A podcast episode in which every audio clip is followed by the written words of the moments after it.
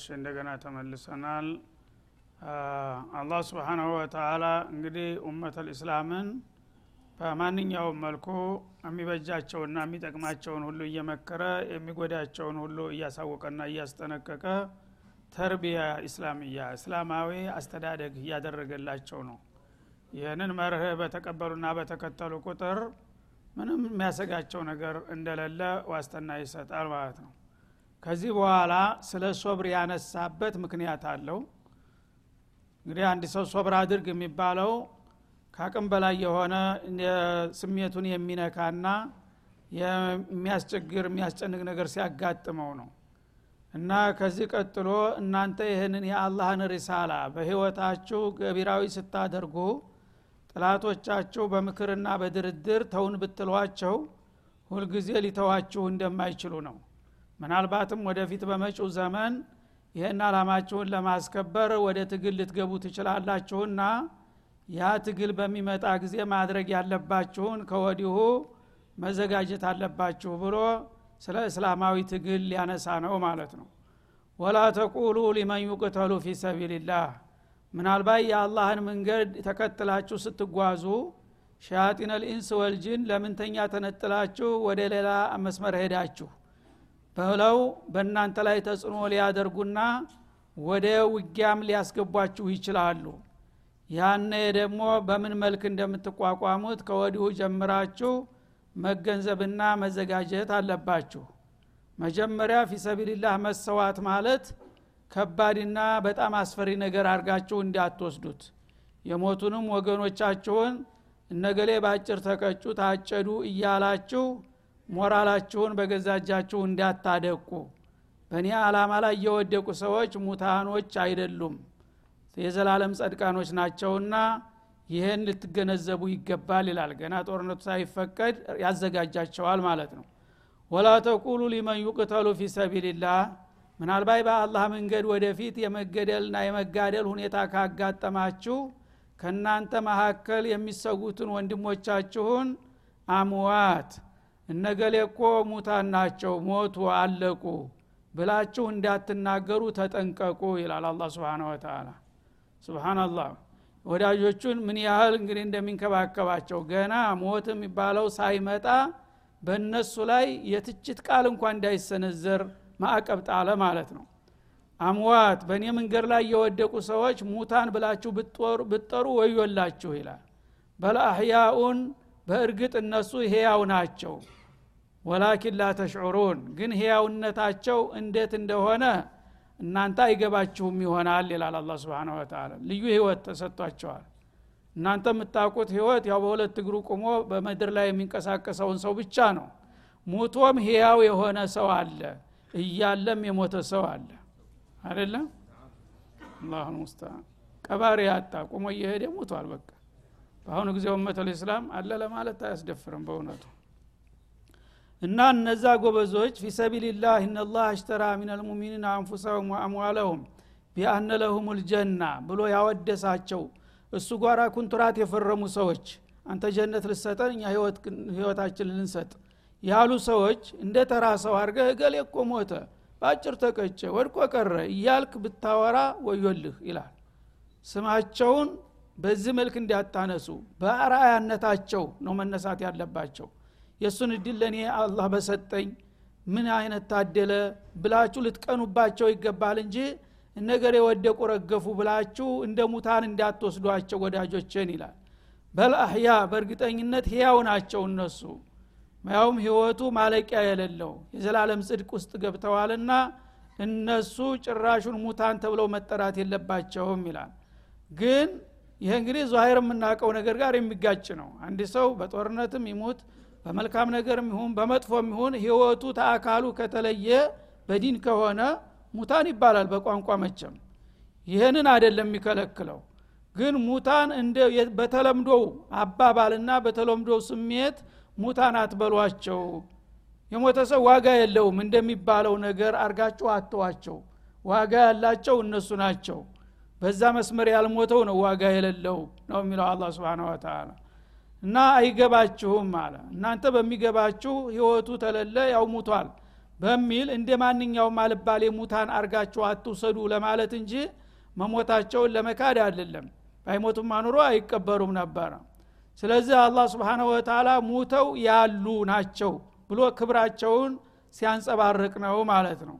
ገና ለዓላማቸው ያልተንቀሳቀሱና ዋጋ ለመክፈል ያልተዘጋጁ ግን ህያውነታቸው አልተረጋገጠላቸውም።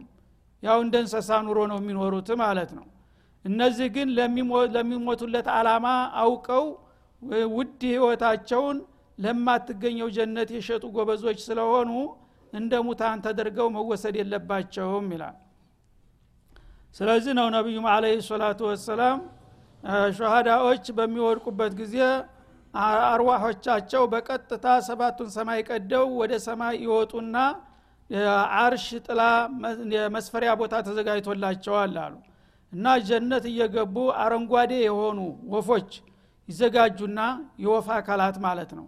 አካላቸውን እዚህ መሬት ላይ ትተውት ሂደዋል ወፎች በወፍ ቅርጽ ልዩ የሆኑ ፍጥሮች ደስ የሚሉ ፍጥሮች ይዘጋጁና እነዛ ሮሆች ወፎቹ ውስጥ ይጨመራሉ። እነዛ ወፎች እለት በእለት በየቀኑ ጀነት እየገቡ የጀነት አበባ ነው የሚቀስሙት ይላል የጀነት አበባ ይቀስማሉ ሲጠግቡ ታህተል አርሽ ቀናዲል እንደ መስኮት ነገር ተዘጋጅቶላቸዋል መስፈሪያ። ልክ የርግብ ሾባክ የምትመስል እዛ መጥተው ይሰፍራሉ። እንደገና ደግሞ ሲያስፈልጋቸው ተዛ ግር ብለው ሂደው ጀነት ገብተው የፈለጉትን አበባና ፍራፍሬ ሲቀስሙ ይውሉና መልሰው ይመጣሉ። እስከ መቼ? እስተ ቂያማ ቀን ድረስ። ቂያማ ቀን ሲደርስ አካላቸው እንደገና ይነሳና መጥተው ወደ አካላቸው ገብተው ጠቅለው ወደ ጀነት ይዘውት ይሄዳሉ ይላሉ ማለት ነው። ይሄ እንግዲህ ትልቅ እድል ነው። ማንም ሰው ተመኝቶ የማያገኘው ማለት ነው። ተዚህ ተመሬት ተነስቶ ተዚህ ከቁሻሻ ቦታ ሰባቱን ሰባይ አልፎ ፊጅዋሪላህ አላህ ጋር ጎረቤት ሁነዋል አርሽ ስር ነው የሚኖሩት ማለት ነው የእነሱ አርዋህ። የዚህ አይነት ደረጃ ያላቸውን ሰዎች እናንተ እንደ ተራ ውዳቂ ሰው እገሌ ሞተ እኮ ረገፈ እኮ እንዳትሉ ተጠንቀቁ ይላል ማለት ነው ስለዚህ ይልቁንስ ካወቃችሁ የእነሱን እድል ለመካፈል መዘጋጀት አለባችሁ እንጂ እነሱን በማንቃሾችና በማጥላላት መልክ እንዳትወስዱ። ወለነብልወነኩም ቢሸይእ ምን አልኸውፍ እና እንግዲህ ይህ ከተነሳ ለሃይማኖት ምስዋት መክፈል አስፈላጊ በሚሆንበት ጊዜ ያንን ግዴታ መወጣት ግዴታ ብቻ ሳይሆን ማንኛውም አቅል ያለው ሰው ሁሉ ሊያረገውና ሊጓጓለት የሚገባ መሆኑ ሊታወቅ ይገባል ይላል እና እንግዲህ ለማዘጋጀት ነው። ምክንያቱም ሰው ሞት የሚባልን ነገር ይፈራል ባያመልጠውም። ቀጠሮ ሲደርስ ሲመጣ ማምለጫ የለም። ግን የማያመልጡትን ነገር መፍራቱ ምንም ትርጉም የለውም።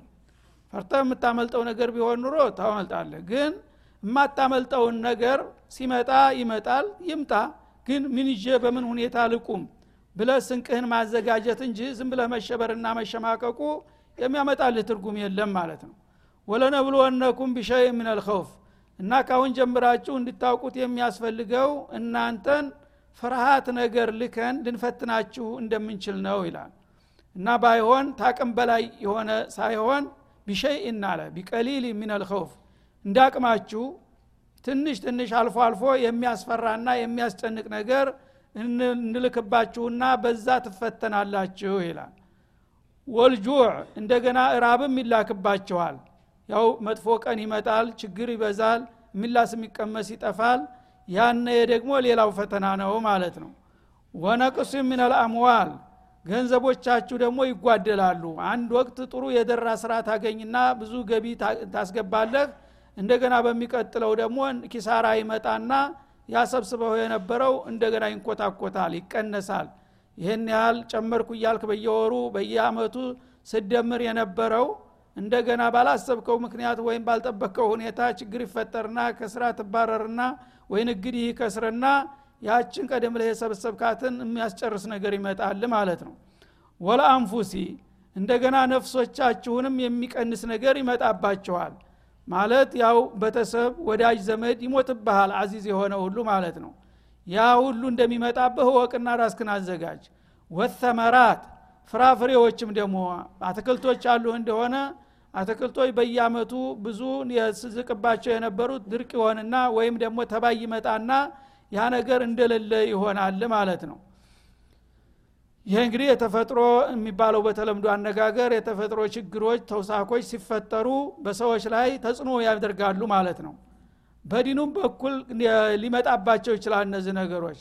ቢሸይ ምን አልኸውፍ ማለት ያው ዲናችሁ ለምን እናንተ እስላምን ገቢራዊ ያደረጋችሁ ብለው ጥላቶቻችሁ ሊዘምቱባችሁና ሊያሸብሯችሁ ይችላሉ ማለትን ይጠቁማል። ወልጁዕ ማለት ደግሞ አላህ ስብሓናሁ ወተላ የምትበሉት የምትጠጡት ሳታጡ ለእኔ ብላችሁ ተራቡ እስቲ ረመዷን ጡሙ ብሎ ሊፈትናችሁ ይችላል ተብሎም ተተርጉሟል ማለት ነው።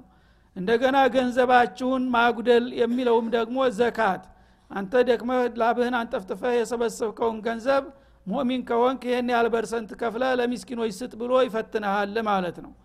እና እነዚህ ሁሉ ፈተናዎች ሲመጡባችሁ የምትሰጡት መልስ ነው ኢማናችሁን የሚፈትነው ይላል። ወበሽር ሳቢሪን እነዚህና መሰሎቹ ፈተናዎች በእናንተ ላይ በሚከሰቱና በሚፈራረቁባችሁ ጊዜ ታጋሽ ሁነው በትዕግስት የተወጡትን ጀግኖች አብስራቸው ታላቅ ወረታ እንዳላቸው ከወዲሁ ነገራቸው ይላል። እነዚህ ፈተናዎች ሲደርሱበት ግን የተበሳጨና የተንገጫገጨ ካለ ተፈተና መውደቁን ይወቀው ማለቱ ነው። እና እነዚህ ሷቢሮች አላህ ስብሓናሁ ወተላ እንግዲህ ያን ፈተናውን ሲልክባቸው በሚገባ ራሳቸውን አረጋግተው ግዴታቸውን ተወጥተው በአግባቡ ኬላ ያለፉ ከሆነ እነሱ አላህ ስብሓናሁ ወተላ የመረጣቸውና የመረቃቸው እድለኞች ናቸው ማለት ነው። አለዚነ ኢዛ አሷበቱም ሙሲባ እነዚህ ብስራት ሊቀበሉ የሚገባቸው እነዚያ ናቸው ይላል። አሁን ከተጠቀሱትም ሆነ ከሌሎች ፈተናዎች አንድ ፈተና በሚያጋጥማቸው ጊዜ ቃሉ ራሳቸውን በራሳቸው ለማጽናናት የሚሉ ናቸው። ኢና ሊላህ እኛ ራሳችን የአላህ ነን ወኢና ኢለይህ ራጅዑን እኛም ወደ እርሱ ተመላሾች ነን የሚሉ ጎበዞች ናቸው ፈተናውን የመወጣት እድል ያላቸው ይላል። እንግዲህ ሙሲባ ሲደርስ አንተ ሸይጣን በዛች አጋጣሚ እንዳያሳስትህ ጠንቀቅ ማለት አለብህ ማለት ነው። ልክ እንዲህ ሰው እንዲሆነ የሚል መርዶ ሲመጣ ድንገት መኪና ተገለበጠ የሚል ነገር ይመጣል ማለት ነው። ያቺ ጊዜ በዛች ሰኮንድ በጣም ጥንቃቄ ያስፈልጋል ማለት ነው ወዳው እየየው ማለት መበሳጨት ከሆነ ኪሳራህ double ይሆናል ማለት ነው። የሄደውም ነገር ሂዷል እንደገና ኢማንህን ትከስራለህ። አንድ ነገር በሚመጣብህ ጊዜ إنما الصبر عند الصدمة الأولى እንዳሉት መጀመሪያ መርዶው ሲነግርህና መከራው ሲገጭህ በዛችው ቅጽበት ወዳውኑ إنا لله وإنا إليه راجعون የሚል ምላሽ መስጠት አለብህ። እኛ ራሳችን የአላህ ነን እኛ ወደ እሱ ተመላሾች ነን። ምን አለ ወማ ቢኩም ምን ኒዕመትን ፈሚን በእጃችሁ ያለው ነገር ሁሉ ንብረቱ ሁሉ የእኔ ነው እናንተም ራሳችሁ የኔ ናችሁ ብሏል አይደለም እንዴ? ታዲያ እንኳን ተተፈጠርኩ በኋላ ውሎ አድሮ ቆይቶ የመጣውና ያፈራሁት ይቅርና እኔ ራሴ እስቲ እሱ አይደለሁም እንደ ች ናት ማለት ነው። እኔ ራሴ ባልመጣ ኑሮ ልጅ አይኖረኝ ሚስት አይኖረኝ ቤተሰብ አይኖረኝ ንብረት አይኖረኝ ግን ራሴ ተመጣው በኋላ ነው ሌላው ነገር ሁሉ የሚመጣው አይደል? እኔን ራሴን ቢወስደኝስ እኔን ራሴ የእሱ ነኝና እንደገና ደግሞ ነገም መልሼ እሱ ፊት እቀርባለሁና ለሂሳብ እሱ የሰጠኝን ጸጋ ከወሰደ ባለቤት ወሰደው። ምን ችግር አለ? እነ ሊላህ ማ አኸዘ ወለሁ ማ አዕጧ እንዳሉት ረሱል አለ ሰላቱ ወሰላም። የወሰደውም የራሱ ነው ያስተረፈልህም የራሱ ነው። ሁለት ሶስት ልጆች ካሉ አንዱን ቢወስደው ከሰጠህ ጸጋ የተወሰነውን ቀነሰ ማለት ነው። ምንም ያበሳጭ ነገር የለም። ሁሉንም መውሰድ ይችላል ከፈለገ ስለዚህ ተዛም አልፎ ራሴን ሊወስደኝ ይችላል። ተራስ በላይ ሰማይ አይደል የሚባለው? ራሴን ሊወስደኝ ይችል ነበር የሚለው ትዝ ካለህ ሁሉን ነገር ትረሳለህ ወዲያውኑ ማለት ነው። ስለዚህ ኢና ሊላህ እኛ የአላህ ነን የእሱ ንብረት ነን። እንደፈለገ ይፈጥረናል ያኖረናል ይፈልግ ይገለናል ሲፈልግ ያስነሳናል። ምን ችግር አለ? በገዛ ንብረቱ የፈለገውን ቢያደርግ መብቱ ነው። ይህን ደግሞ የማቀው የምጠብቀው ነገር ነው ብለህ ቀለል አድርገህ ማየትና በጸጋ መቀበል የአላህን ውሳኔ ማለት ነው። ይህንን የሚያደርጉ የሆኑት ናቸው የኔ ወዳጆች ይላል አላ ስብን ወተላ ቃሉ ኢና ሊላህ እኛ ራሳችን የአላህ ነን። እንኳን ንብረታችን ቤተሰባችን ወዳጅ ዘመዳችን ይቅርና እኔም ራሴ የእሱ ነኝ እኔንም ነገ ይወስደኛል ታልክ ይቀላል ያመጣው ነገር ማለት ነው። ይህንን ካደረገ ውጤቱ ምን ይሆናል ኡላኢከ አለይህም ሶለዋቱ ምን ረቢህም። እንዲህ አይነቶቹ ታጋሾችና ራሳቸውን አጽናኝ የሆኑ ጎበዞች ከጌታቸው ዘንዳ የሆነ ውዳሴ ይገባቸዋል ይላል። ሶለዋት ማለት ተናኡ ሚንላህ በአላህ ደረጃ እገሌ ባሪያዬ እንዲህ አይነት ከባድ ፈተና ጥሌበት ቅንጭ ሳይል አሁኑ ለጌታው ምስጋና አቀረበ እና እሱ በጣም ጎበዝ ሰው ነው የሚል ውዳሴ ከጌታ ዘንድ ይዘገብልሃል ማለት ነው ይህን እንግዲህ የሚያህል ማዕረግ ያስመልጠሃል ሶብር ካጣህ። እና ሶለዋት ማለት ተናኡ ሚንላህ ስብሓናሁ ወተላ ከአላህ የሆነ ውዳሴ ታገኛለህ አንተ ለጊዜው ባሰማውም ማለት ነው። ወራህመቱን እንደገና ደግሞ ከጌታ የሆነ ምህረት ማለት ነው። ይህንን ሶብር በማድረግህ ወንጀል ሁሉ ይረግፍልሃል የጌታን ምህረት ትጎናጸፋለህ ማለት ነው። ወይም ደግሞ ያንን የሚያስረሳ ጸጋ ይሰጠሃል መካሻ ማለት ነው ወኡላይከ ሁሙል ሙህተዱን። እንደ አይነቶቹ አቋም ያላቸው ሰዎች ደግሞ ትክክለኛውን የአላህን ፍቃድ የተመሩ እነሱ ናቸው።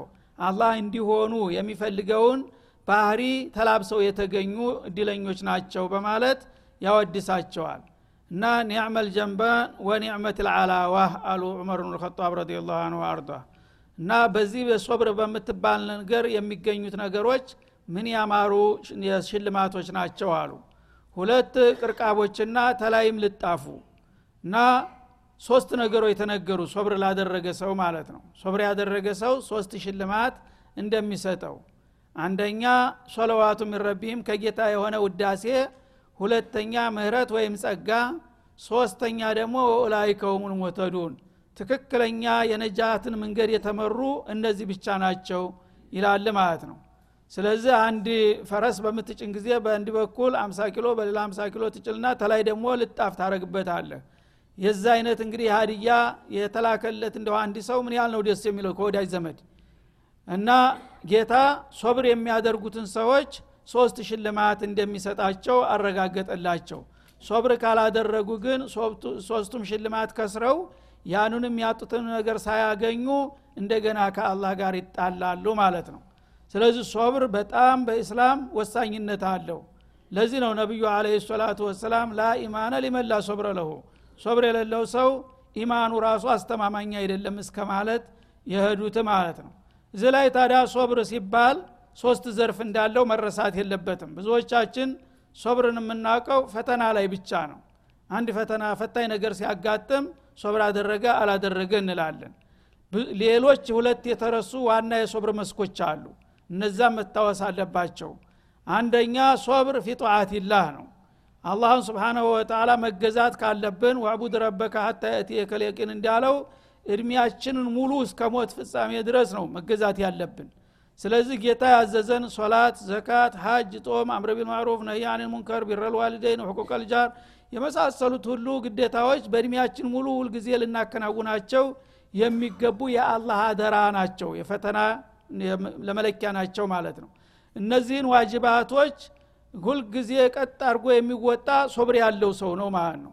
ሶብር የሌለው ሰው ግን እነዚህን ነገሮች ሊወጣቸው አልቻለም። ታቋረጠ እንደ ረመዷን ሰጋጅ አንድ ወር ግርግር ብሎ መስጅዱን አጣቦ በዒዱ ጊዜ ዝር ብሎ የሚሄድ ከሆነ ሶብር የለውም ማለት ነው። ሶብር ስለለው ወድቋል። ያ ረመዷን የሰገደውም አይጠቅመውም። ምክንያቱም ረመዷን ሲያበቃ እኔም አብሬ ሄዳለሁ የሚል እቅድ ይዞ ነው የመጣው። ተውባ እንኳን አይሆንለትም። ተውባ ማለት አልአዝም አላ አላ የዑድ ወደ ጥፋቱ ደግሞ ላይመለስ ቆርጦ ሲመጣ ነው ተውባ የሚሆነው። ግን ረመዷን ሲያበቃ አብሬ ያበቃለሁኝ አንዳንዶች እንዳውም ቀድመው የሚያበቁ አሉ። አይደለም እንዴ? መጨረሻ አካባቢ ሶፉ እየቀነሰ ይመጣል። ስለዚህ የአይነት ሶብር የሌላቸው እንግዲህ አቢዶች ናቸው ማለት ነው። የጊዜያዊ አቢዶች ወይም የረመዷን ደንበኞች ናቸው የዛ አይነቱ ዋጋ የለውም። አንዳንዱ ደግሞ ጁሙአ ብቻ የሚሰግድ አለ። ጁሙአ ብቻ ዝግ ስለሆነ ያው ስራ ቦታ ቢሄድም ደንበኞቹ ስለማይመጡለት መቆዘም ያደርጋል ማለት ነው። እና በጁሙአ ብቻ የሚሰግደው ሳምንቱ ሙሉ ሶብር አጥቷል ማለት ነው። ሳምንቱ ሙሉ መስገድ ነበረበት። ሶብሩን ስለጣ ሳምንት ብሎ አልሰገደም። አሁን ጁሙአ ብቻ ሰገደ። በእሱ አስተሳሰብ እንግዲህ በትርፍ ጊዜ ክርስቲያኖቹ ቤተ ክርስቲያን እሁድ እንደሚሄዱት እኔም አርብ ከሄድኩኝ ችግር የለም ብሎ ለራሱ ፈትዋ የሰጠ ነው ማለት ነው። ይህም ሌላው ሶብረ ቢስ ነው በጾምም በኩል እንደዛው ነው። ሙስሊም ነን እያሉ በተለያየ ምክንያት በቂ ባልሆነ ምክንያት ረመዷን የሚበሉ ሰዎች ታገኛለህ። ይህም ሶብር የላቸውም ማለት ነው። ዘካትማ የባሰው ነው። ያው ስንቶቹ ናቸው? አወጡ እንኳ የሚባሉት የሚወጅባቸውን በሙሉ አያወጡትም የተወሰነ የሳንቲም ረጨት ታደረጉ በቃ ከዛ በኋላ አላሁ አለም እና ይህ ሁሉ እንግዲህ ሶብር ማጣት ነው። የአላህን ግዴታ የሚያጓድል ሰው ሁሉ ሶብሩ የጎደለ ነው ማለት ነው። እንደገና ሁለተኛው ዘርፍ ምንድን ነው ሙሐረማትን መከልከል ሶብር ይጠይቃል። አላህ የከለከለና የጠላውን ነገር መከልከል አለበት ሙሚን የሆነ ሰው።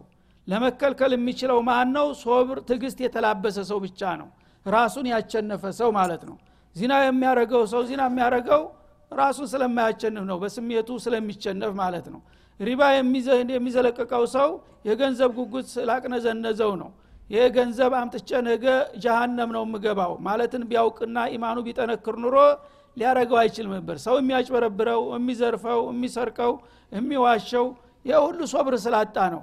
ይህን ካላደረግኩኝ ገንዘብ አላገኝም አልጠቀምም ስላለ ነው ማለት ነው ስለዚህ ሀራም የሚሰራ ሰው ሁሉ በሙሉ ሶብር የሌለው ሰው ነው። ራሱን ማቸነፍ ያቃተው ሰይጣንን መቋቋም ያዳገተው ነው ይህን ሙሐረማት ሊሰራ የሚችለው። ስለዚህ እንግዲህ ሙሐረማትን ነገሮች ሁሉ በሙሉ ለመከልከል ሶብርህ ባደገና በዳበረ ቁጥር ለዛ ነገር በቀላሉ ትወጠዋለህ ማለት ነው። ለምን ፊት ለፊት የሚታየው ያን ሙሐረማት ከሰራው ጀሃነም ነው። ጧውን ደግሞ አላ ያዘዘህን ነገር ከሰራ ጀነት ነው ፊት ለፊት ፊልሙ የሚታይህ ያ ከሆን ቀጥ ብለ ትሄዳለ ስተቂም ከማ ኡሚርተ በሚለው መስመር ላይ ነ ማለት ነው። ከዛ የሚያጋድልና የሚያሸነድል ካለ ግን ሶብረ ቢስ ነው ማለት ነው። ሶብር ከሌለው ደግሞ ፈተና ወደቀ። ወለነብልወነኩም ነክተቢረነኩም ፈተና እንሰጣችኋለን። ከፈተናው ከወደቃችሁ ፈተና የወደቀ ሰው ለምንድን ነው እንዳለፉት? እኔ ወረታ ያልተሰጠኝ ብሎ መከራከር ይችላል?